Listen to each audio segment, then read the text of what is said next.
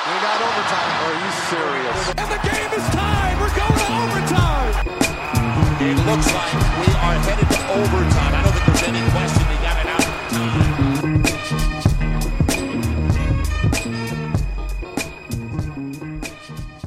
Einen wunderschönen guten Tag, herzlich willkommen. Overtime, der Spieltag, Folge Nummer 36 ist dran. Mit dabei Simon Linder, das bin ich und natürlich auch wie immer, Marcel Lubasch, hallo, servus. Ja, wir sind wieder vereint hier im Podcast, endlich. Vereint hört sich schön an, ja, das gefällt mir. Und man kann uns auch hören. Das ist äh, gut, wenn man einen Podcast aufnimmt. Letzte Woche äh, war ich ja raus wegen ein bisschen viel Uni-Kram und äh, Terminproblemen. Deswegen hat der Marcel einen sehr tollen Podcast mit Lukas Feldhaus Ah, danke. aufgenommen. Hat mir sehr gut gefallen. War auch schön für mich, einfach mal Overtime hören zu können. Und zum einen nicht zu wissen, was kommt, und zum anderen es auch einfach zu tun, weil ich mir den eigenen Podcast natürlich nicht anhöre. Ähm, war, war interessant, hat Spaß gemacht, dir auch. Ja, super. Ähm, mal deine Ja. Rolle zu übernehmen als, als Moderator. Ein bisschen fremd, befremdlich für mich, ähm, aber könnte ich mich auch dran gewöhnen. Also in, möchte damit sagen, jeder ist ersetzbar, Simon, also streng dich an. Ja, hier, wird, hier wird schon wieder, hier wird schon wieder mitten in der Aufnahme um Plätze gekämpft hier. Das ist ja unglaublich. Ja. Ja, ich lasse das einfach mal so stehen und äh, würde vorschlagen, wir sprechen über Basketball.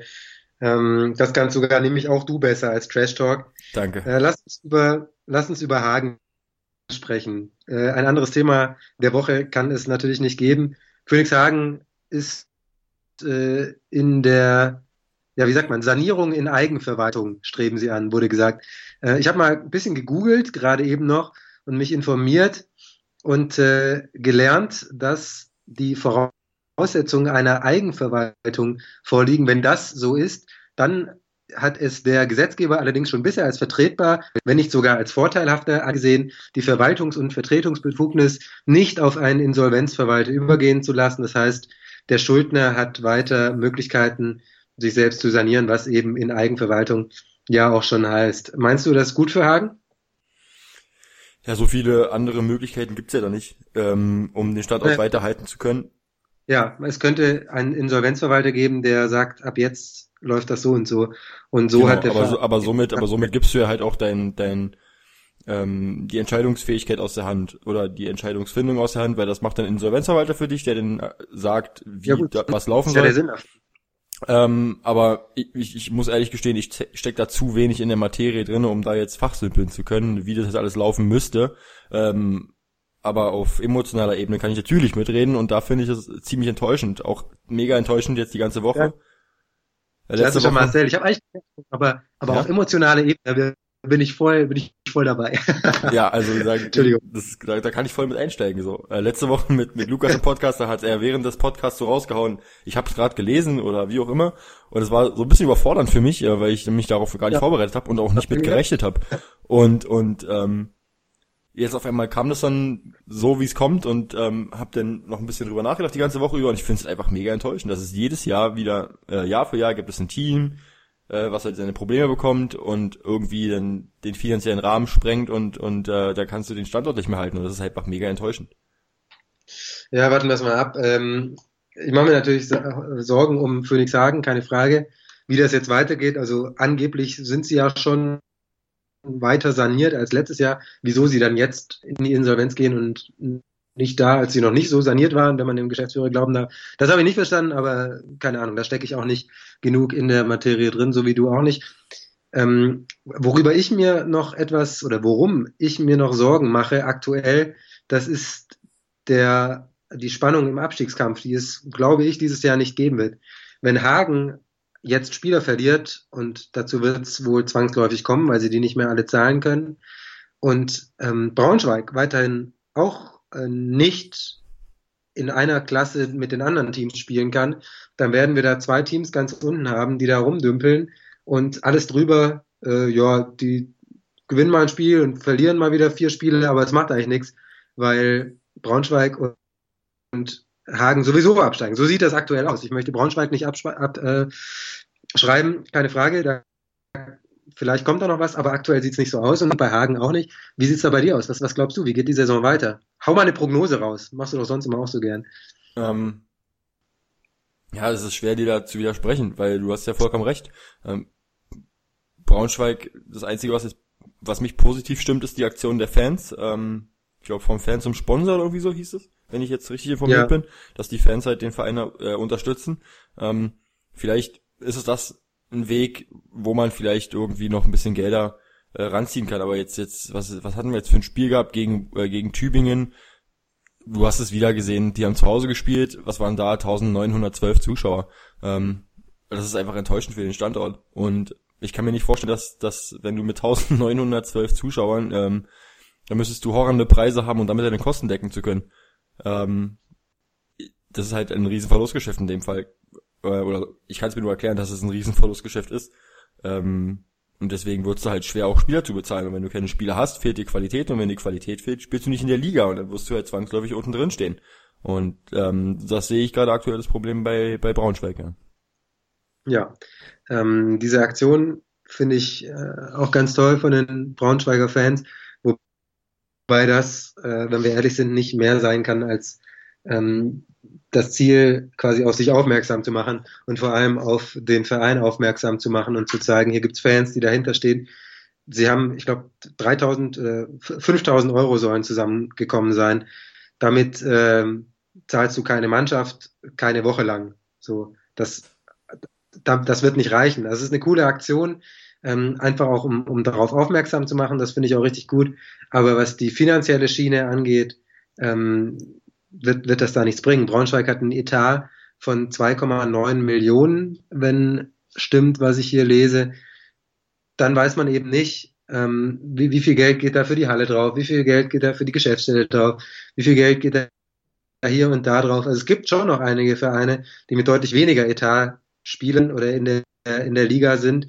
Aber das Wichtige ist da eben immer der Spieleretat und da haben wir natürlich keinen Einblick. Ich habe hier gerade eine Liste von Sponsors äh, vor mir. Da steht zum Beispiel drin, dass Braunschweig mit 2,9 Millionen in diese Saison gegangen ist, dass äh, Hagen mit 2,4 reingegangen ist, Medi Bayreuth, die ganz oben mitspielen und auch einige Spieler, davon kann man ausgehen, hat, die deutlich teurer sind als die Bayreuther, als die, Entschuldigung, als die Braunschweiger Spieler. Die haben einen Etat von 3,1 Millionen. Aber da wiederum wird der Spieleretat vermutlich dann doch etwas höher sein, sonst kannst du dir keinen Nate Lienhardt leisten. Also, das ist so eine Frage, da, da, da kann man nicht reingucken. Fakt ist aber, dass aktuell Braunschweig und äh, Hagen nicht mithalten können. Bei äh, Braunschweig war es an diesem Wochenende noch deutlicher. Sie haben verloren gegen Tübingen mit äh, 70 zu 98. Nikolai Simon sagte nach dem Spiel, dass äh, Tübingen eigentlich ein Team ist, mit dem sie sich auf Augenhöhe sehen. Aktuell ist das äh, definitiv nicht der Fall. Und Hagen hat verloren gegen Bonn in Bonn mit 85 zu 95, waren näher dran, aber hatten am Ende dann, äh, wenn man ehrlich ist, auch keine Chance. Waren, haben ein bisschen dran geschnuppert, es nochmal eng zu machen, aber Bonn am Ende dann nach einem zum Teil etwas chaotischen Spiel, Ende des dritten, Anfang des vierten Viertels, ähm, doch mit einem souveränen Sieg. Ja, warten wir mal ab, wie es da weitergeht. Ich bin ein bisschen skeptisch, aber äh, schauen wir es uns an. Vielleicht gibt es ja noch ein paar andere Teams, die auch noch unten reingeraten. An wen denkst du denn da? Ähm, an ehesten Tübingen, die haben jetzt auch nicht am Anfang gab schon ein paar Lobeshymnen gesungen und sie spielen jetzt besseren Basketball. Ähm, von wegen äh, mit Terrell McCoy, klare Struktur, anders als im Vorjahr. Ja, jetzt haben sie doch wieder ähm, ein bisschen, ein bisschen den Faden verloren. Ähm, stehen jetzt bei, oh, jetzt müsste ich lügen, ich habe jetzt gerade die Tabelle nicht vor mir, aber die haben jetzt gut gegen Braunschweig gewonnen, aber trotzdem war es jetzt für beide Teams so. Bitte? Zwei Siege, vier Niederlagen. Ja, genau. Ähm, deswegen glaube ich schon, dass das Tübingen da so ein Kandidat ist, die ich da mit unten ansiedeln würde. Aber ansonsten, ja, Braunschweig und Hagen. Ja, Also Fechter, eine große Göttingen, Prognose Jena. kann ich hier nicht raushängen. Ähm, nee, ich Fechter, ähm, Fechter mit Philipp Neumann jetzt verpflichtet, äh, sehe ich Ein sehr sehe ich sehr positiv. Ein Sieg, ja? Bitte? ein Sieg. Äh, Fechter bisher mit einem Sieg und fünf Niederlagen, also etwas schlechterer Bilanz. Ja, Ja. trotzdem glaube ich, dass, dass Fechter jetzt, wie gesagt, die haben Philipp Neumann jetzt verpflichtet. Ich glaube, dass Fechter da ähm, schon gefestigt ist. Äh, Jena mh, spielen mit viel, mit viel Erfahrung. Da glaube ich auch nicht, dass sie da unten reinrutschen würden. Würzburg hat noch viele Spiele verloren, aber die werden damit auch nichts zu tun haben mit dem Abstiegskampf, bin ich mir ganz sicher. Göttingen spielt zu guten Basketball und haben jetzt noch ähm, Alex Ruhr. Alex Ruoff dazu bekommen, genau, du kennst ihn ja noch aus deinen, aus deinen früheren äh, Ludwigsburger Zeiten. Ähm, ja. Damals. Damals, Wochen, ja. ja. Damals, als er noch ein, bei Ludwigsburg war. Ja, ähm, deswegen glaube ich, Göttingen spielt auch zu guten Basketball mit Alex Ruoff, glaube ich, ähm, jetzt dazu, ähm, dass sie da auch nicht viel mit zu tun haben werden mit dem Abstiegskampf. Also schon wird nach unten gehen, aber nicht, ähm, dass sie jetzt da ums Überleben kämpfen. Also Tübingen. Aber Tübingen hat jetzt eben gegen die Basketball-Löwen Braunschweig deutlich gewonnen. Das war schon ein Statement-Sieg. Sie haben vor allem sehr gut Dreier getroffen. Das war äh, mitentscheidend, aber wenn du mit 28 Punkten gewinnst, da gibt es auch viele andere Dinge, die äh, entscheidend sind. Braunschweig mit 26 Prozent Dreierquote und Tübingen mit fast 67 Prozent Dreierquote. Vor allem Garland Green 5 von 8, äh, Jared Jordan auch stark 3 von 5, Barry Stewart 3 von 4, Fillmore, Kolo haben auch beide ihren Dreier versenkt, äh, Mauricio Marin auch mit 2 von 2 Dreiern. Alvaro Munoz 2 von 3, also es war richtig starke Leistung von Downtown, was aber natürlich auch an der nicht ganz perfekten Defense von den Basketball. Nicht ganz perfekt ist noch gelinde ausgedrückt, ja. ja. Nun ja, äh, Hagen hat gespielt in Bonn. War ein bisschen weniger deutlich als gedacht, oder was meinst du? Ja, tatsächlich habe ich gedacht, dass Bonn das Ding zu Hause schon ähm, schon sicher holen wird. Ähm, ich habe noch, muss ich ehrlich stehen, war vorher noch unterwegs, habe nur das letzte Stück vom vierten Viertel gesehen. Ähm, und da war es dann plötzlich nicht mehr so deutlich, wie ich dachte. Ähm, am Ende hat sich Qualität durchgesetzt bei Bonn, aber ähm, trotzdem Hut ab, äh, dass Hagen so lange mitgespielt hat. Hagen hat äh, sogar geführt zur Halbzeit und dann ging es aber ein wenig dahin im dritten Viertel. Das endete nämlich aus Sicht der Hagener 15 zu 23. Auch das letzte Viertel haben sie dann verloren und äh, damit dann kein Sieg. David Bell bisher nicht die allerbesten Quoten in dieser Saison. Ähm, trotzdem natürlich ein wichtiger Spieler für Hagen. Ist für mich so der, der, der am ehesten bleiben wird. Was denkst du? Meinst du? Also ich kann mir von den ausländischen. Ja, also gut, gut von den ausländischen Spielern, ja. Wenn dann David Bell, der ist halt auch verwachsen in Hagen mittlerweile. Ähm, wenn wenn es jetzt wirklich hart auf hart kommt, dann, dann glaube ich, dass halt auch ähm, sind alles Profis, die werden alle fürs Basketballspielen bezahlt und wenn die Bezahlung ausbleibt, dann musst du ja doch Sorgen machen und Gedanken machen, wie, wie es für dich persönlich weitergeht. Ähm, und dann wird doch ein David Bell nicht sagen, okay, ich spiele hier umsonst. Ähm, muss man sehen, was, wie sich das bei Hagen entwickelt. Aber wenn, dann David Bell, na klar, gebe ich dir recht. Ja. Ähm, über Hagen werden wir die nächsten Wochen sicherlich noch ein bisschen sprechen. Da wird sich viel tun. Vermutlich auch im Kader. Marcel Kessen hatte das auch schon angedeutet im Interview nach dem Spiel, auch als Spieler, man hat schon die Perspektive, dass man, dass man weiß, dass äh, sich da die ein oder anderen Spieler langsam äh, verabschieden werden. Keine Frage. Ich hoffe, dass es äh, jetzt nicht so wird, dass äh, Hagen jedes Spiel in dieser Saison verliert. Ähm, schauen wir mal. Zwei Teams, die man auch im Abstiegskampf äh, erwartet hatte, oder viele zumindest im Abstiegskampf erwartet hatten, ähm, das sind Rasta Fechter und die Eisbären Bremerhaven. Fechter ist da auch noch, noch drin, keine Frage. Wie das jetzt weitergeht, äh, wissen wir noch nicht. Bei ähm, den Teams, die da vielleicht noch ein bisschen weiter nach unten rutschen werden. Ich glaube, dass Fechter die nötigen Siege holen wird. Bei den Eisbären Bremerhaven dagegen sieht es ganz gut aus. Drei, drei Siege, drei Niederlagen. Ähm, Fechter jetzt ein Sieg, fünf Niederlagen. Trotzdem, ähm, ja, äh, was kann man dazu sagen? Es war ein spannendes Spiel bis zum Schluss. Fechter hat lange geführt. Äh, Bremerhaven hat es am Ende gewonnen. Vielleicht die Frage, Marcel, auch wenn die Teams jetzt sehr weit auseinanderstehen in der Tabelle, Bremerhaven auf 8, Fechter auf 17, sind die auf einem Niveau? Ja, das, das war das, was ich, was ich versucht habe vorhin zu erklären. Raster Fechter ist für mich kein Team, was jetzt da unten reingehört mit eins, mit, mit, mit ähm, ein Sieg aus sechs Spielen. Ich denke, da waren einige unglück ein, unglückliche Geschichten dabei und ich glaube auch, dass die Verpflichtung von Philipp Neumann so ein bisschen ähm, Aufschwung geben wird. Ähm, und ich glaube schon, dass das Bremerhaven und Fechter so auf Augenhöhe agieren und vom, vom Potenzial her schon sehr ähnlich äh, oder sich sehr nah sind.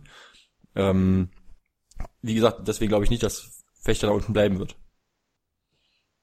Mhm. Bei äh, Fechter, du hast angesprochen, Philipp Neumann, was ich ganz interessant fand, äh, bei dem Spiel in Ludwigsburg habe ich das Fecht, habe ich Fechter das erste Mal so richtig äh, beobachtet. Die haben ganz viele Einwurfplays und versuchen so durch intelligenten Basketball ähm, zu Punkten zu kommen, haben aber auch Spieler, die mal was erzwingen können. Scott Machado, Frank Gaines, ähm, auch Christian Standhardinger. Ähm, eine interessante Mischung auf jeden Fall. So, da musste man auch schauen, gegen wen hat Fechter jetzt gespielt. Die haben im ersten Spieltag gespielt gegen Braunschweig, haben sie unglücklich verloren, da sah es sehr blöd aus. Ähm, gegen Medi Bayreuth, die wissen wir alle mittlerweile richtig gut drauf sind. Ähm, gegen Oldenburg, gegen Ludwigsburg verloren äh, und jetzt gegen Bremerhaven verloren. Den einzigen Sieg, den sie geholt haben, war ganz knapper ähm, 98, 96 Sieg gegen, gegen Phoenix Hagen. Aber ansonsten die Gegner, gegen die du Spiele gewinnen musst, äh, ich sage jetzt mal, Jena äh, kommt noch am achten Spieltag, dann kommt noch Lud äh, Ludwigsburg, sage ich schon, Würzburg am neunten. Spieltag, Tübingen am elften Spieltag, ähm, Bamberg am fünfzehnten Spieltag, das sind Spiele, die du gewinnen musst, ne? Waren schon einige dabei, die sie auch hätten gewinnen können. Keine Frage. Auch das du Spiel hast den Witz nicht verstanden, Simon. Ich, ich, das ist, das ist sehr enttäuschend. Was hast du gesagt? Du hast mir nicht zu, zugehört. Ich hab gesagt, und dann spielen sie gegen Bamberg, das sind Spiele, die man gewinnen muss. Ah, habe ich. Sowas, pass auf Marcel, wenn du sowas sagst, das überhöre ich einfach. Da bin ich nicht mal, der war der war so da sind meine Ohren einfach überhört. So einen Quatsch überhaupt aufzunehmen. Weißt du, das, aber Bamberg, absolutes Must-Win für Rasterfechter. Da, da muss man gucken, was geht. Ähm, und dann muss man halt auch mal zu Hause äh, in Bamberg mal so einen Sieg holen. Das kann man mal machen. Bremerhaven, diesmal Ivan Elliott, sehr stark. Ähm, Harper Camp auch äh, viele Punkte gemacht. Anderson 17 noch äh, dazu gemacht. Äh, Ivan Elliott 22 Punkte, 11 Rebounds. Ähm, ist er ist eigentlich keine, also für mich ist er eigentlich keine keine Figur, die vorne weggehen kann für so ein Team, aber einer, der eben das ein oder andere Spiel dann schon gewinnt. Glaubst du, dass, ähm, dass Bremerhaven ähm, mit ihm eine gute Verpflichtung getätigt hat? Oder glaubst du, dass er, weil er ja manchmal so ein bisschen phlegmatisch, lethargisch wirkt, ähm, eher noch ein Problem wird für die Mannschaft? Ivan Elliott? Reden ja. wir noch von Ivan Elliott? Ja, ich glaube nicht, dass Ivan Elliott der absolute Go-To-Guy ist. Ähm, er ist jemand, der gut reboundet, der kämpft. Seine, du, du hast schon ganz recht, der wirkt immer so ein bisschen lethargisch, ein bisschen, ja, ich bin heute gar nicht da. Ähm, eigentlich habe ich auch gar keine Lust auf Basketball spielen gerade, sondern ich würde lieber auf der Playstation äh, irgendwie gerade äh, NBA 2K zocken oder so. So den Eindruck macht er ein bisschen. Ähm, ist auch nicht der Typ, der vorweggeht. Also denke ich eher so an, an Dix und, und an Harper Camp, die da so ein bisschen das Team führen sollen und tragen sollen wenn, wenn sich eine Nische bietet, so wie für Ivan Elliott, und das war das Problem, was, was Fechter hatte, sie wollten ähm, den Spielern ja die, die Zone nehmen und da hat äh, Ivan Elliott ähm, aber ähm, ja dominiert, kann man sagen. Harper Camp geht vorne weg. Das du mal Johann Reuerkas erzählen. er hat mal den sehr schönen Satz gesagt, Harper denkt, dass er, ich, ich, will ihn nicht falsch zitieren, aber ungefähr so war es, Harper denkt, dass er sehr viel Ahnung hat von Basketball. Ende des Zitats. Schauen wir mal, wie es in Bremerhaven. Ist ein großartiger Typ, einfach. Ist ein großartiger Typ. Definitiv. Ja, Rasta Fechter wird noch Spiel gewinnen, sind wir uns sicher, machen wir uns wenig Sorgen. Mhm. Auch da äh, ist das, wie es jetzt in der Tabelle aussieht, vielleicht gar nicht so, wie es am Ende dann sein wird. So, jetzt bin ich gerade dabei, den Überblick hier über die Spiele zu verlieren. Ah, hier, das nächste, worüber wir sprechen wollen, ist Gießen gegen Bayreuth. Überraschungsteam 15-16 gegen Überraschungsteam 16-17. Fragezeichen. Ja, tatsächlich. Gibt ja jedes Jahr. Gibt also ja immer auch so, am Ende. Gibt ja immer so, so ein Komm. Team. Ja. Sag, sag mal, kommt Bayreuth in die Playoffs? Ja. Ich, ich muss, das, Lukas hat das letzte Woche gesagt. Und was Lukas sagt, Lukas hat häufig recht.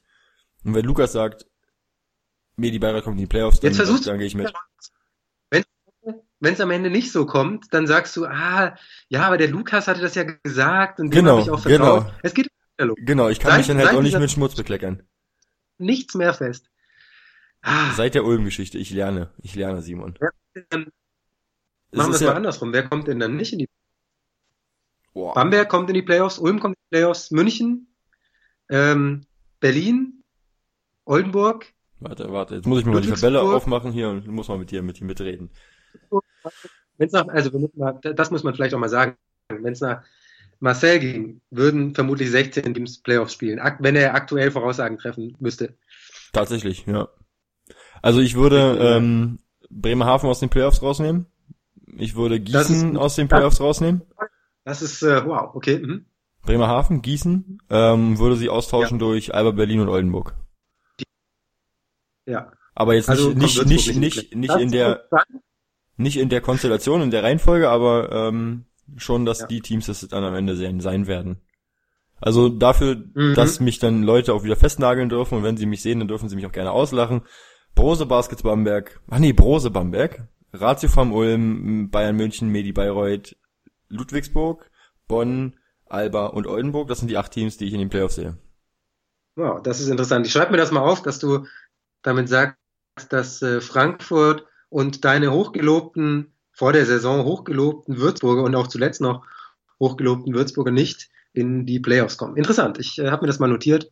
Ähm, kann mir das auch vorstellen, aber ja, warten wir es. Äh, abwarten, mal. abwarten, ja. Gießen, Gießen Bayreuth. Bayreuth, was macht sie so stark aktuell? Also ich, ich bin immer noch dabei, ich sage, der Coach macht sie so stark. Also abgesehen davon, dass sie ein gutes Team haben, äh, Andy Seifert ist, ähm, gefällt mir super. Ähm, ergänzt sich richtig gut mit Steve Wachalski zum Beispiel, also wo die beiden zusammen auf dem Feld gestanden haben, hatte Steve Wachalski eine gute ähm, ähm, gute Situation gehabt. Ähm, ich glaube zwei Dreier getroffen, äh, genau die beiden die beiden Dreier getroffen. Das war glaube ich im vierten Viertel. Ähm, Basti Doret, ein, ein Anführer, der wirklich ähm, nicht nur Vocal Leader ist, sondern auch ähm, ja Präsenz zeigt und, und sein Team wachrüttelt und und viel redet. Ähm, Nate Linhardt spielt eine gute Saison. Ähm, Damon Brooks spielt spielt super und dann hast du halt auch noch einen Coach, der das ganze Gefüge so zusammenhält und äh, Raoul Corner war in Braunschweig schon ein guter Coach, der hat aus wenig viel gemacht ähm, oder zumindest, na doch kann man schon so sagen, viel, also er hat nicht viel gemacht aus wenig, aber ähm, zumindest Einig. einiges, genau. Einiges schon. Und das war auch der Grund, warum er, das kann man auch, war auch der Grund, warum er unbedingt nach Bayreuth wollte oder weg wollte aus Braunschweig, weil er ähm, einfach mehr wollte für sich. Also er wollte nicht immer nur mit Minimum arbeiten, sondern er wollte auch mal sich verbessern er wollte nicht jedes Jahr schlechter werden, sondern jedes Jahr besser. Das hat er auch im Podcast bei Telekom Basketball so gesagt. Und ähm, die Möglichkeit hat er in Bayreuth. Der äh, Standort passt zu ihm, denke ich, und er ist auch, auch der Grund, ähm, warum Bayreuth so stark spielt. Steve Wachalski weil, weil er halt, weil er ist ein absoluter Basketball-Fachmann und ist halt einfach taktisch, was er macht, ähm, alles hat alles Hand und Fuß und ist ein super Coach.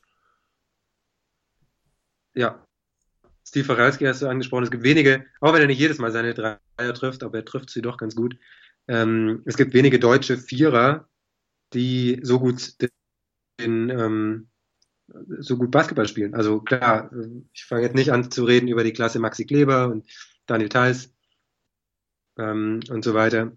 Aber äh, Steve Wachalski ist schon 33 und spielt immer noch richtig gut Basketball. Natürlich ist er nicht der schnellste, natürlich ist er nicht der, der Beste beim Zug zum Korb, aber wenn du ihn am Korb anspielst, dann kann er oft was damit anfangen. Manchmal kommt er auch hin, ähm, trifft relativ zuverlässig auch dann aus dem Zwei-Punkte-Bereich, trifft auch äh, sehr zuverlässig den Dreier. Das ist ein Spieler, den man definitiv nicht unterschätzen sollte. Und Bayreuth hat natürlich auch einige andere gute Spieler, vor allem mit sehr viel Offensivpower. Ähm, Brooks hast du angesprochen, Nate Linhardt und äh, Asemarei, auch ein Spieler, der sehr, sehr interessant ist, noch ähm, junger Spieler, relativ jung, 24 Jahre alt aus Ägypten, erste Saison in der Beko. Entschuldigung, es ist passiert. Ich habe Beko gesagt. In der Easy Credit, BBL Boom. natürlich, bitte 12 Punkte, 62 Prozent aus dem Feld, 6,5 Rebounds. Ähm, so ein richtiger Pfeiler, der äh, hinter Andy Seifert da nochmal aufs Feld kommt als Center.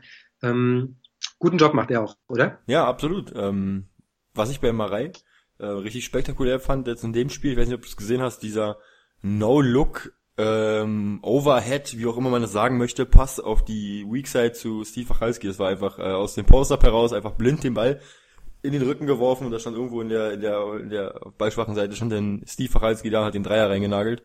Ähm, das war schon war schon Wahnsinn, ja, dieses blinde Verständnis bei den Bayreutern. Ich habe noch nicht so viel gesehen von Bayreuth, muss ich zugeben. Was mir aber gerade aufgefallen ist, sind auch diese schönen Outlet-Pässe von Marei. Der, denn äh, Bayreuth will auch schnell spielen, das sieht man dann, dass sie auch äh, gerne mal über den Court rennen und äh, versuchen, viele Punkte zu machen. Ähm, und äh, natürlich versuchen sie viele Punkte zu machen, aber sie versuchen nicht unbedingt immer durch große Struktur äh, langsam Basketball viele Punkte zu machen, viele, sondern sie gehen auch gerne in den Fastbreak und da ist Marei auch sehr schön mit seinen Outlet-Pässen. Ist mir über die Highlights schon das ein oder andere Mal aufgefallen. Okay, Bayreuth in den Playoffs, das merken wir uns. Würzburg gegen Frankfurt. Zwei Teams, Marcel, die du nicht in den Playoffs siehst. Erklär uns doch mal, warum. Ich denke, dass ähm, Frankfurt zu großen Aderlass hatte jetzt in der Offseason und ich denke, da ist einfach zu wenig Qualität da, um down the stretch, wie der Spieler sagt, ähm, am Ende ähm, der Saison da noch die, die wichtigen Punkte zu holen. Ähm, deswegen glaube ich, dass Frankfurt nicht in die Playoffs kommt und Würzburg wird die gleiche Rolle einnehmen wie letztes Jahr Gießen, dass sie am letzten Spieltag ihren Platz hergeben müssen. So. Wie ist das passiert? Du warst, also das finde ich jetzt echt interessant. Warum bist du auf einmal nicht so mehr so begeistert? Ich habe nicht dass ich nicht begeistert bin. Ich bin immer noch absolut äh, absoluter äh, Fan von Würzburg. Ich, ich mag die Mannschaft, ich finde die Mannschaft sympathisch. Ich glaube nur nicht, dass die, dass die Mannschaft in den Playoffs kommt. Dass ich, dass ich denke, dass es da jetzt gerade aktuell mit, mit Bayreuth, jetzt aktuell gerade in dieser Verfassung ein Team gibt, wie Bayreuth zum Beispiel, ähm, die ich halt stärker sehe. Ähm, mhm. Dann Oldenburg und Alba, die jetzt nicht in den Playoffs stehen, die ich aber von der Verfassung her auch besser sehe als Würzburg und deswegen glaube ich, dass Würzburg da aktuell nicht reinkommt. Aber es hat nichts damit zu tun, dass ich das Team nicht mehr mag oder dass ich die Spieler nicht gut finde oder wie auch immer. Das hat ähm, Simon, das sind zwei verschiedene Paar Schuhe so. nee, fand ich nur deswegen interessant, weil wir uns ja vor der Saison auch schon über Würzburg unterhalten hatten. Ich da nicht so ganz sicher war, wie das passt. Und, ähm, du fandst sie schon gut. Ich glaube auch noch, dass die besser werden. Ich glaube auch, dass sie eine Chance haben ähm, auf die Playoffs, wenn das in Zukunft alles klappt. Aber, Aber wen würdest du denn jetzt aus den Playoffs rausnehmen für Würzburg? Ach, jetzt muss ich auch damit anfangen. Ja, wenn du jetzt, also wenn du mich jetzt festnagelst und sagst, ja, warum kommt denn Würzburg nicht in die Playoffs? Ja, dann nenn mir ein Team, welches du rausnehmen würdest, dass Würzburg in die Playoffs kommt. Nee, ich habe ja von Anfang an gesagt, dass Würzburg nicht in die Playoffs kommt. Ach, jetzt von daher, du ja mit der Schiene, alles klar. Ich habe ja vorher schon gesagt. Ich, erinnere mich nur an einen Marcel Lubasch, der gesagt hat, oh, Würzburg, ganz spannendes Team. Jake Odom, toller Point Guard. Vladimir Mikhailovic, super, super Spieler. Interessante Jungs äh, zusammengeholt. So ein bisschen BBL All-Star-Team fast äh, von Individualisten vielleicht, aber auch Spielern. Also ich kenne diesen Marcel Lubasch nicht, von dem du redest, aber der muss viel Ahnung haben vom Basketball, glaube ich. Damit lassen wir es erstmal, was, was, was Würzburg angeht. Ähm, Ulm und Ludwigsburg, zwei Teams, die wir beide äh, in den Playoffs sehen. Klarer Sieg für Ulm, 97 zu 80. War das ein Sieg des Offensivbasketballs gegen den Defensivbasketball? Ja, also um die Frage zu antworten, ja, war's. Ähm, obwohl Ulm auch nicht äh, defensiv so schlecht gespielt hat, wie es jetzt, also 80 Punkte zugelassen ist jetzt immer so, hm, hm, so lala, also ist jetzt äh, nicht super gut, aber auch nicht super schlecht. Ähm, aber das ist okay. Wenn du am Ende 17 Punkte mehr machst als der Gegner, ist es sowieso okay. Also du hast das Spiel gewonnen, also ist eigentlich vollkommen Banane, äh, was ich jetzt hier sage. Aber ja, du hast recht, also der Offensivbasketball hat gesiegt. Mhm. Ja, Wie siehst okay. du das als Ludwigsburg? Du hast das Spiel wahrscheinlich komplett gesehen und hast. Äh ich habe das Spiel leider nicht sehen können, weil ich äh, einen anderen Termin hatte und deswegen nur den Game Report sehen konnte.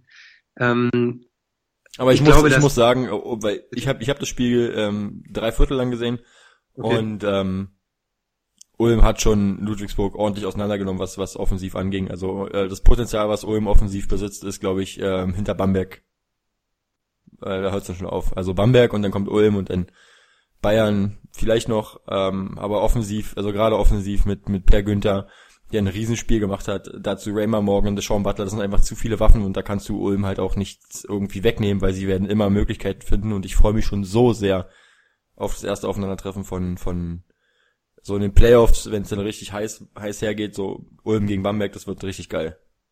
Ja, ist noch ein bisschen hin.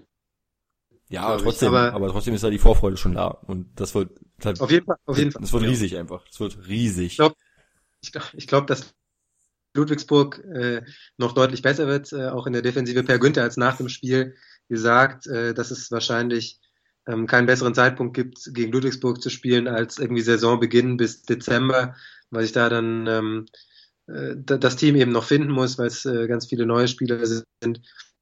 Einiges klappt schon sehr gut, ähm, ja, einiges klappt ja. ganz perfekt. Von daher glaube ich, dass Ludwigsburg auch noch besser wird. Ähm, wobei auch sie bisher ähm, eine sehr gute Saison spielen, finde ich. Zwei unglückliche Niederlagen in der Easy Credit Basketball Bundesliga gegen Göttingen und Frankfurt. Diese beide, die Spiele hätten sie beide gewinnen müssen. ähm, hat nicht geklappt. Und jetzt unter der Woche eine sehr knappe Niederlage gegen Partizan Belgrad, Game Winner in der letzten Sekunde gekriegt von äh, plus eins auf minus eins, weil man davor zwei Freiwürfe und das ganze Spiel vor allem über ähm, sehr schlecht Freiwürfe getroffen hatte. Aber da geht noch was in Ludwigsburg, da bin ich mir doch sicher. Ja, denke ich Und auch. es kommt, soll ja auch noch, ähm, wenn es nach John Patrick geht zumindest, soll ja auch noch ein siebter ausländischer Spieler kommen, nachdem Alex Ruoff ja weg ist. Ähm, warten wir mal ab, wer das ist. Bei, bei Ludwigsburg spielt gerade aktuell für mich der interessanteste Spieler. Ähm, gerade aktuell so, den ich, den ich gerade, ähm, mich irgendwie so ein bisschen fasziniert. Vielleicht hast du da irgendwie eine Erklärung. Johannes Thiemann ist so ein bisschen, ähm, ist jetzt ähm, vorher gespielt, ich habe jetzt gerade mal geguckt, bei Franken Hexer, äh, Breiten Güßbach und Brose Baskets, äh, Brose Baskets Bamberg steht hier noch, okay. Brose Bamberg. Ja, sie haben ähm, ihn, in, er hat in äh, Baunach gespielt. Genau. Und ich, ich, ich habe einfach so, ihm beim Basketballspielen zuzusehen, ist halt einfach so, ich habe nicht das Gefühl, dass er neu ist in der Liga. Ich habe auch nicht das Gefühl, dass er noch jung ist, sondern ähm, Johannes Thiemann spielt halt, als wenn er jetzt schon wirklich zwei, drei Jahre in der Liga wäre, als wenn er jetzt wirklich schon Erfahrung gesammelt hätte und wenn er jetzt wirklich, also so unbekümmert, so, so offen, locker, ähm, wirkt nicht irgendwie ähm, nervös, aufgeregt oder so. Also das macht mich, ähm, finde ich sehr aufregend, sehr spannend, den Spieler, muss ich sagen. Ja, Gerade auch im. Hinblick auf die Nationalmannschaft, glaube ich. Saison 13, 14 hat er sechs Spiele für Bamberg gemacht, aber nicht der Rede wert. 2,40, also insgesamt 16 Minuten gespielt ähm, in der Saison drauf. Also letzt, äh, Entschuldigung, vorletzte Saison hat er in Bamberg ähm, auch noch gespielt, insgesamt 14 Minuten und jetzt spielt er in Ludwigsburg im Schnitt 16 Minuten. Also das ist schon ein großer Sprung für ihn Also persönlich. eine ordentliche Coming-out-Party auf jeden Fall. letzte. Saison, genau, letzte Saison in äh, Baunach war. Und das gefällt allen in Ludwigsburg, das kann ich so sagen, sehr gut. Er spielt äh, Starting Five, hat jedes Spiel bisher gestartet, ähm, ist auch immer beim Sprungball, also mh, äh, ja, es gefällt mir, mir persönlich auch sehr gut, was er macht. Ähm, er hat natürlich schon noch äh, Schwächen, keine Frage, er ist noch sehr junger Spieler, er ist 22, 94er Jahrgang ähm, macht bisher wenig über seine, bis nichts über seine schwache Hand. Aber was bei ihm sehr stark ist, ist die Physis. Er, er hat eine sehr starke Physis. Ähm, er geht zum Offensivrebound ohne Kompromisse, holt zwei pro Spiel, was äh, ordentlich ist. Ähm, Trifft und solide aus der Mitteldistanz, was mich, äh, er ist, ja, er ist ein solider Verteidiger auch schon. Also er, er bleibt dran, er kämpft, er hat eigentlich alles, was man braucht, um als junger Spieler ähm, in die Liga zu kommen. Und jetzt geht es eben darum, sich zu etablieren. Dann wird er sich einen, einen Wurf mit der linken Hand aneignen, ähm, bisschen, bisschen Postgame noch, ähm, äh, auch noch aneignen. Hat er, hat er schon, Postgame auch, aber äh, noch mehr davon. Ich glaube, dass er, dass er sehr interessant werden kann ähm, über die nächsten Jahre. Ähm, auch eben für die Nationalmannschaft, in, die, in der er jetzt ja auch schon gespielt hat, in diesem Sommer, nachdem Tibor Pleiss eben ähm, die Mannschaft verlassen hatte. Du sagst nix? Ähm, willst du Ja. noch was zu Ulm sagen? Hast schon was. ich bin, ich bin komplett fertig mit Ulm, also Du bist wir können gerne fertig. zum nächsten, nächsten Spiel übergehen. Lass uns zum nächsten Spiel übergehen. Ähm, das ist jetzt ein Spiel, das du ähm, vielleicht gesehen haben dürftest. Ich weiß nicht, ob du in der Halle warst. Aber Berlin gegen BG Göttingen 91 zu 87. Ziemlich knapp war das. Ja, das stimmt. Ähm, das war tatsächlich, gibt's ja diese Floskel, Basketball ist ein Spiel der Läufe und ich glaube, das war so ein bisschen, ähm, dieses, dieses Sprichwort passt halt wie der Arsch auf den Eimer bei diesem Spiel, weil erst war Alba irgendwie einen kleinen Lauf von vier, fünf Punkten hintereinander, dann kam Göttingen wieder vier, fünf Punkte, also irgendwie konnte sich kein Team so richtig mal absetzen, dann war Alba mal ein bisschen weiter weg, dann kam Göttingen aber zurück und dann hat, hat das Alba am Ende doch irgendwie noch spannend gemacht, obwohl es nicht hätte spannend sein müssen und ähm, ja, da fehlt so ein bisschen die Konstanz bei beiden Teams, hat man gemerkt. Also da war dann nicht, dass man wirklich ein Spiel führt oder ähm, sich rankämpft und in Führung geht, sondern oder sich absetzt, sondern es war halt immer so kurze Schwächephasen, dann ging es wieder besser, dann gab es wieder verrückte Turnover und gerade auch Göttingen, ich glaube 24 Turnover gehabt. Ähm, spricht, glaube ich, eine eindeutige Sprache. Alba hatte jetzt insgesamt, äh, weiß ich jetzt gar nicht genau, 16 Turnover, ist auch nicht, auch nicht gut. Ähm, also da sah es bei beiden Teams noch nicht so, so rund aus und ich glaube auch, ähm, gerade bei Alba Berlin, dass die da noch sehr viel Zeit brauchen werden, um sich da zu finden. Äh, kurz äh, anderes Thema, was ich ganz interessant finde. Es gibt jetzt den Box-Score immer auch als PDF rechts unter dem normalen Boxscore, wie man ihn kannte. Ich weiß nicht, wie lange das schon ist. Ich habe das heute erst entdeckt. Bei Alba gegen Göttingen tut's jetzt leider natürlich nicht, aber das ist sehr, sehr interessant. Ähm, schaut da mal rein. Wenn man da nämlich draufklickt, dann sieht man noch mehr Statistiken zu den Spielen. Zum Beispiel die gezogenen Fouls oder die Plus-Minus-Werte ähm, und wie viele Punkte, auch wenn das da unten, rechts unten in der Ecke nicht immer ganz stimmt, aber wie viele ähm, Punkte in der, in der Zone gemacht wurden, ähm, wie viele Second Chance Points, Fast Break Points. Ähm, interessante Sache, das wollte ich nur einmal ganz kurz erwähnt haben, rechts unter dem Boxscore. Zurück zum Spiel. Ähm, Elmedin Kikanovic, äh, Segen und Fluch für Alba, weil offensiv so gut und defensiv nicht. Kannst ihn ja defensiv schlecht verpacken. Ähm, sie sind halt ein gutes Team, kann man, kann man nicht anders sagen. Ähm, aber Elmedin Kikanovic ja. ist halt schon ähm, so ein bisschen der, der. Berlin meinst Genau, Alba ist halt schon ähm, ein gutes Team, muss man schon so sagen, aber Alba Kikanovic ist halt, fällt halt hinten ab. Ähm, da fehlt halt defensiv, ähm, wenn Alba jetzt versucht, in vorigen Spielen zum Beispiel, haben sie sehr hart gehatcht nach dem Pick and Roll, dass dann der, der Big Man rausgegangen ist und hat den Ball für den Spieler gleich in Bedrängnis gebracht. Ähm, das kannst du halt spielen. aber das, das kannst du halt ist spielen das dann nicht auch Coaching? So. Ja, genau, das ist, wollte ich halt auch sagen. Das ist halt auch ein Coaching-Fehler. Das wäre jetzt mein nächster Punkt gewesen, aber. Und Elmedin Kikanovic die ganze Zeit zu hatchen, also, sorry. Das macht wenig Sinn, genau so ist es, aber, ähm, da, da gebe ich dir recht, das ist halt schon ein Coaching-Fehler, aber trotzdem sind halt da auch seine defensiven Probleme halt schon sehr offensichtlich geworden. Also es wurde schon jedem offensichtlich auf dem Tablett serviert, guck mal hier, das sind seine Probleme in der Defensive, et voilà. Und das war halt schon, dass er halt sehr langsam ist, ähm, fußlahm. Und ich glaube, über eine Stapelzeitung schafft das nicht rüber zu springen. So, also höher als als äh, meine Hand springt er halt nicht höher. Hab ich das Gefühl, zumindest habe ich das Gefühl. Ich lasse mich doch gerne als Besseren belehren. Ein sehr gutes Händchen. Er hat trotzdem ein sehr gutes Händchen, deswegen braucht Alba ihn ja auch, deswegen spielt er auch 28 Minuten, deswegen steht er in der Starting Five und deswegen macht er auch 20 Punkte. Absolut. Wäre Alba ähm, ohne ihn nicht viel schlechter? Ähm, jein. Ja, ich weiß nicht. Jetzt also, musst du sagen, okay, Satz an oder so, dann hast du natürlich recht. nochmal? Ich habe dich jetzt gerade nicht verstanden. Wie bitte? Ich habe dich gerade nicht verstanden. Was sagst ich sagte, du? Wenn du jetzt sagst, äh, ich sagte, wenn du jetzt sagst, es käme natürlich auf den Ersatz an, den man für ihn hätte. Natürlich steht das nicht in Frage, dass Kikanovic die Saison in Berlin zu Ende spielt. Aber wenn man sich einen anderen Spieler aussuchen dürfte, ähm, ist klar, dass das, wenn, wenn einer mit mehr Defense ähm, bei Alba im Kader stehen würde, ja, genau, dass dem äh, Zusammenspiel in der Defensive natürlich sehr gut tun würde. Aber offensiv ist er natürlich schon sehr, sehr verlässlich und macht seine Punkte bei guten Quoten. Ja, ich sag mal so, Elmedin Kikanovic ist schon der beste Spieler im Team, was jetzt, was jetzt das Scoring angeht. Ähm, offensiv, ähm, er, er ist halt nicht der, der athletischste und nicht der kräftigste auch, aber er findet halt irgendwie so ein typischer, typischer Jugo-Spieler halt. Er halt irgendwie sehr intelligent unterm Korb agiert, sich irgendwie immer zu helfen weiß und sich um seinen Gegner rumdrehen kann und irgendwie mit dem Hookshot äh, den doch irgendwie eklig reinlegt.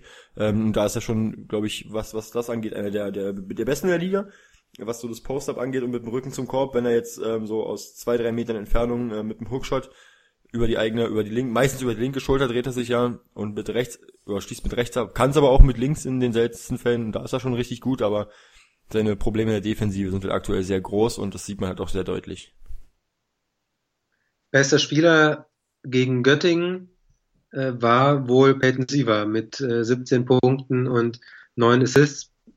Saß am Ende draußen, 5 Fouls, aber trotzdem richtig gutes Spiel gemacht. Ja, und Peyton Siever war für mich ähm, das beste Spiel, was er bisher gemacht hat für Alba Berlin, weil er halt das Spiel organisiert hat. Ähm, es gab gegen im, im Europa, ähm, im Eurocup Spiel gegen Bilbao ähm, hat er einen ziemlichen Einlauf bekommen von Coach Amit Schake, ähm, wo er gesagt hat, organisiere dein Team, organisiere dein Team, organisiere dein Team. Äh, das war immer das Problem von Peyton mhm. weil dass er halt nicht dieser Anführer war, was man von ihm erwartet. Und die Rolle kann er ausfüllen, das hat er am College schon gezeigt, das hat er zum Teil in der NBA Summer League ähm, auch gezeigt, dass er ein Team führen kann. Ähm, und das kann er auch aber er hat es halt in Berlin noch nicht so wirklich gezeigt. Also was, er, er sah halt immer aus, als wenn er mit angezogener Handbremse spielt. Und das hat er halt gegen Göttingen nur phasenweise gemacht, aber größten Teil des Spiels hat er ein gutes Spiel gemacht. Und ähm, deswegen 17 und 9. Ja. Trotzdem enges Spiel bis zum Schluss, auch weil äh, Darius Carter sehr, sehr stark war, 18 Punkte gemacht hat, 12 Rebounds geholt. Und Alex Ruoff äh, zurück ist in Göttingen und sehr, sehr gut getroffen hat, dafür, dass er, ich glaube, erst zwei Tage beim Team war, hat er gesagt, ach, auch 18 Punkte, die fünf Turnover, die schieben wir mal auf das, äh, auf die vielleicht Probleme im Zusammenspiel. Was man noch dazu sagen muss, bei Göttingen haben ähm, zwei Spieler gefehlt. Benas Vaikalas. Jesse Sanders, äh, genau, Jesse Sanders und Benas Vaikalas. Und ähm, wer weiß, wie dieses Spiel ausgegangen wäre, wenn wenigstens einer von den beiden noch dabei gewesen wäre. Denn Ian Williams war nicht gut. Drei von elf aus dem Feld. Hat zwar neun Assists gespielt, aber auch acht Turnover. Also, ähm, Williams hatte sehr, sehr große Probleme häufig. Auch, ich glaube, zwei acht Sekunden Pfiffe bekommen in der, in dem, in einen in der ersten und einen in der zweiten Halbzeit. Ähm, ziemlich große Probleme gehabt, wenn Alba mal Druck gemacht hat, auch in der gegnerischen Hälfte. Und deswegen, ähm, ja, ich denke mal, wenn Jesse Sanders dabei gewesen wäre, jemand, der so eine Presse auch gerne, gerne mal umgehen kann oder umspielen kann, sehr intelligenter Spieler, ähm, dann hätte das vielleicht auch anders ausgesehen. Und auch mit Belas Vaikalas, ja. Vor allem mit Belas Vaikalas, ja. Okay, ähm, mal sehen, wo die Reise von Göttingen hingeht. Bisher sieht das ganz gut aus, was sie spielen. Ich glaube nicht, dass sie absteigen. Darüber haben wir gerade eben schon gesprochen. Ähm, sie, sie stehen in der Tabelle nach äh, zwei Siegen in, den ersten zwei Spielen und fünf Niederlagen in den darauffolgenden fünf Spielen jetzt nicht mehr so ganz weit oben, sondern auf Platz 14 der Tabelle, aber das ist in Ordnung.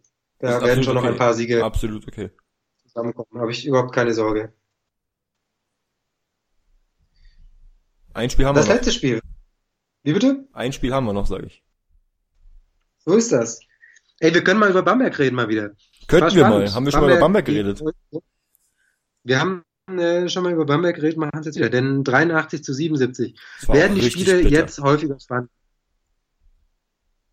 Werden die Spiele häufiger spannend, Marcel? Ja, werden sie. Wahrscheinlich, logischerweise. Weil Bamberg natürlich jetzt ähm, in der Euroleague aktiv ist und ähm, da wahrscheinlich viel Kräfte lässt. Ähm, und ich bin mir hundertprozentig, hundertprozentig sicher, dass Bamberg auch eine gute Rolle spielen wird in den Playoffs. Äh, in den Playoffs sage ich schon, in, den, in der Euroleague. Und ähm, die Kraft, die ihnen dann ja, fehlt in der Liga, wird dann halt da, dazu führen, dass halt so Teams wie Oldenburg dann zum Beispiel vielleicht mal einen Sieg klauen können zu Hause in, in Bamberg. Und ähm, ärgert mich, dass Oldenburg den letzten Wurf nicht bekommen hat. Ja, sehr schade. Ähm, also für alle, zur, für alle zur Erklärung, ähm, bei wie viele Sekunden war noch zu spielen? Drei Sekunden, zwei Sekunden? Irgendwie sowas. Ich ähm, hat Oldenburg Einwurf gehabt und ähm, hat den Ball nicht innerhalb von fünf Sekunden wieder ins Spiel bringen können, hat dann einen Turnover gepfiffen bekommen. Ähm, das wäre wahrscheinlich dann der letzte Wurf gewesen und Oldenburg hätte nochmal die Möglichkeit habt, äh, gehabt, in die Verlängerung zu gehen, kam nicht so ähm, Chris Kramer beschwerte sich ja nach dem Spiel, dass er, dass das, äh, das Ricky Paulding von Daniel Theiske äh, am, am, Trikot gehalten wurde. Aber gut, hätte, hätte Fahrradkette, trotzdem war es ein spannendes Spiel, war gut gespielt äh, von, von Oldenburg. Mehr davon. Neun Sekunden Verschluss, weil ich habe gerade nochmal nachgeschaut. Okay. Bei neun Sekunden Verschluss, wenn du den Ball reinbringst, kannst du schon nochmal eine Aktion setzen. Bei zwei Sekunden ist das schwierig, aber bei neun Sekunden kannst du schon nochmal eine, auch eine durchdachte Aktion setzen. Ja.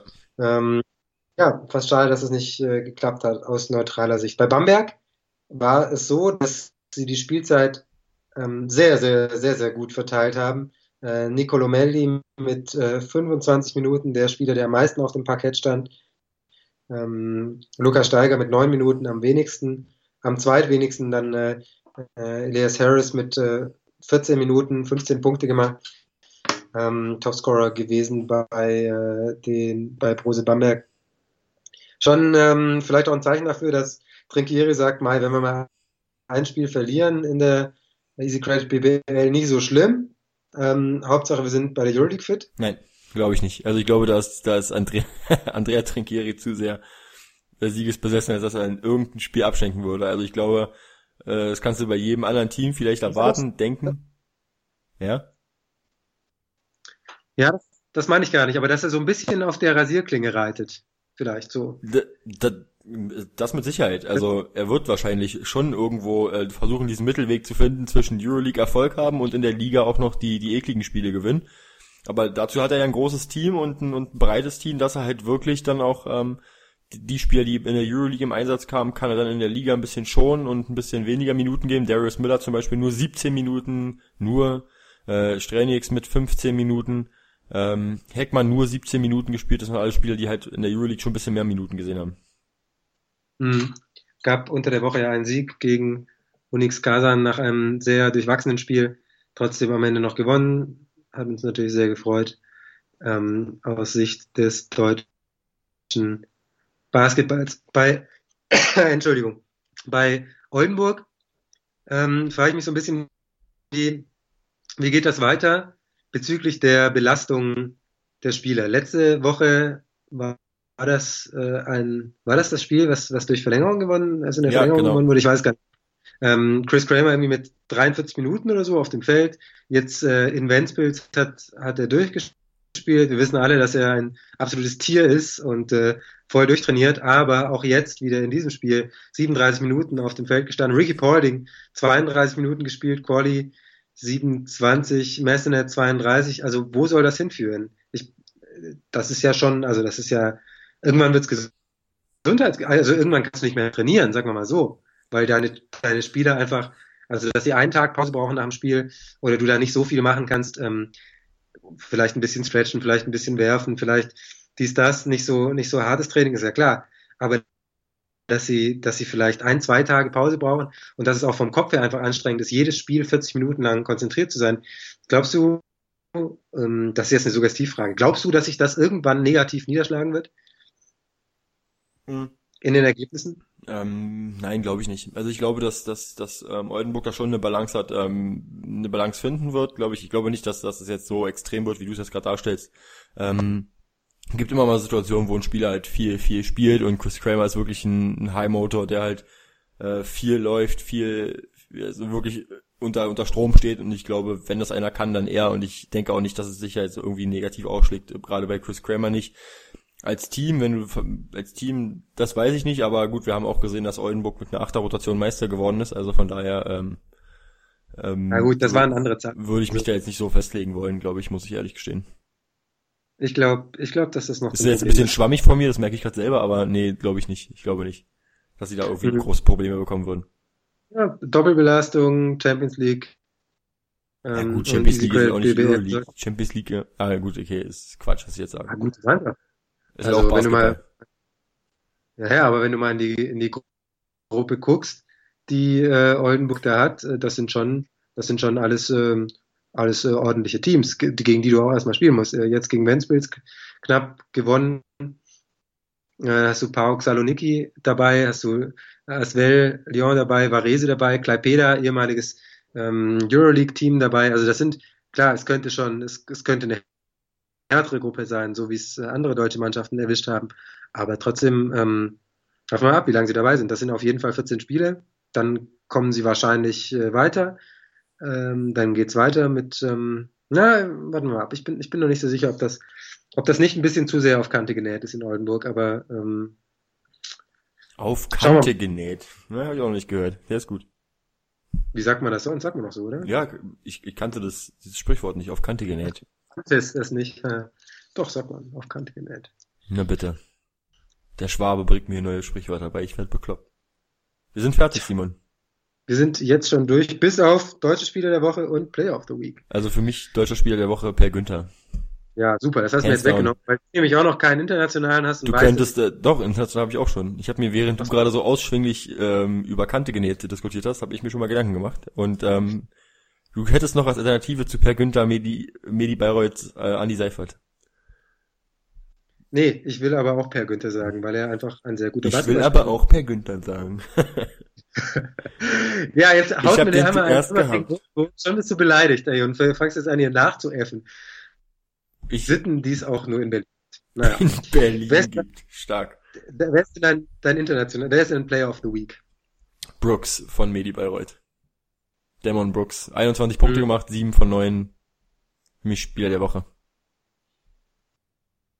Aber ich muss auch sagen, weil ich, Ja. ich habe das Spiel gesehen und äh, mir hat er persönlich sehr gut gefallen. Von den anderen Spielen habe ich ja so die Game Reports gesehen, deswegen muss ich ehrlich gestehen, auch aufgrund dessen, wenn jemand natürlich sagt, nein, also ich fand Chris Kramer oder Ivan Elliott viel, viel besser, dann ist das eure Meinung. ist dem Marcel völlig egal, kann man auch mal so sagen. Genau. Ähm, ich habe äh, einen Spieler von äh, Bonn, auch wenn Hagen ähm, sicherlich nicht der stärkste Gegner ist, hatte doch sehr gut gespielt. Ähm, Philipp Barovic 24 Punkte gemacht und eine beeindruckende Wurfquote von 83 Prozent aus dem Feld. 10 von 12 heißt das übersetzt. Und das gegen Spieler wie Owen Klaassen und Trent Placid, die sehr, sehr groß sind. Musst du auch erstmal schaffen. Deswegen habe ich da Philipp Barovic als mein Player of the Week. Hervorragend. Simon, schön, dass du wieder da bist. Ja, ich freue mich auch. Schön, Jetzt dass du da bist, sagt der Berliner. Wenn es harmonisch wird, ist Zeit aufzuhören, Marcel. Ich glaube, ja. wir machen. Ich wollte dich mal loswerden, dass, dass ähm, ja, als du gefehlt hast, ähm, was einem fehlt, merkt man erst, wenn es nicht mehr da ist, sagt man ja immer so schön. Das müssen wir gleich rausschneiden, das ist viel zu nett. Mach ich schneid's raus. Eiskalt. Okay. Bis nächste Woche. Wir sagen Tschüss, äh, Overtime 36, äh, Overtime der Spieltag 36. Ich weiß schon nicht mehr, wie unsere Sendung heißt nach zwei Wochen Abstinenz. Overtime der Spieltag 36 ist vorbei. Dankeschön fürs Zuhören und äh, bis zur nächsten Woche. Dann vielen Dank dir, Marcel. Danke, und Simon. vielen Dank euch allen. Zuhören. Tschüss und bis zum nächsten Mal. Ciao. Bis nächstes Mal. Ciao, ciao.